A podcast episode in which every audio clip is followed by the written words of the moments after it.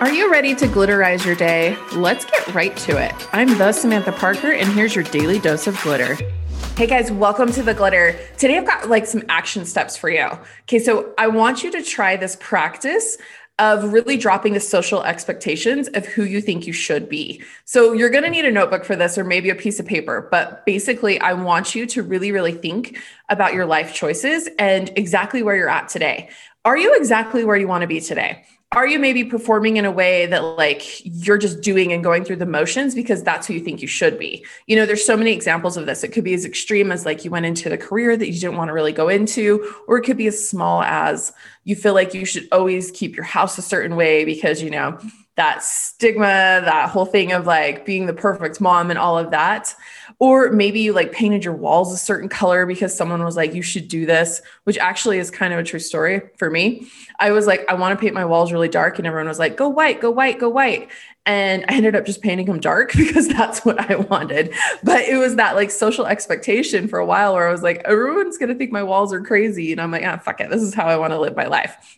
But in the more extreme circumstances, I almost went into a career of doing something I didn't want to do. So I almost went into nursing and I would have been stuck there for my entire life, which there's nothing wrong with that. I've got a mom and aunt, lots of people have done awesome stuff in nursing, but it just wasn't like where I was passionate and where I wanted to be. But ultimately ended up quitting that. And then my family had owned a floral business for a long time. So I got into the floral industry, like, you know, and I was really good at it. I did a lot of really cool things. It was amazing. That's who I was before I became who I am now and who you guys see online. Uh, I was a florist. and when I quit that job, my grandpa, who God rest his soul, looked me straight in the eyes and said, You are denying God's gifts, Samantha. I think he even said Samantha, which is weird for my family to say. He's like, God gave you these gifts. Like, you're an amazing, talented florist. Like, what are you doing? And I was like, It's miserable. Like, you make, you know, a low wage and you have to work every weekend. I've got stitches in my hands. Like it's not, it was actually harder than when I worked at the hospital. So it was kind of that like falling into those social norms. So, yes, I've got an action item for you guys today, like I said. So, hopefully, you got your piece of paper you're just listening and you're like, what is she talking about?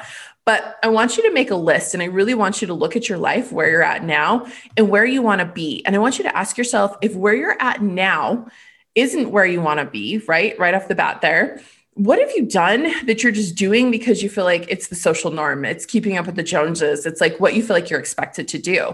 And i want you to like peel that back and start really dissecting who would you be? Like what would your glitter be if you could do and be anything that you want it to be? Like who would you be that's what I want you to think about today. So write it down, make a list, and then start taking action. If you are like, how do I take action? Where do I go with this, Sam? Head over to theglitter.me. I highly recommend picking up The Glitter, the book on Amazon, my journal on Amazon. I talk like in depth on there about just chasing and finding your glitter. If you want to listen to it and do more of like a course and go along with me, you can check out the self-paced course as well. It's 27 bucks. Um, and it's just a magical resource for you guys. All right, I'll see you guys tomorrow.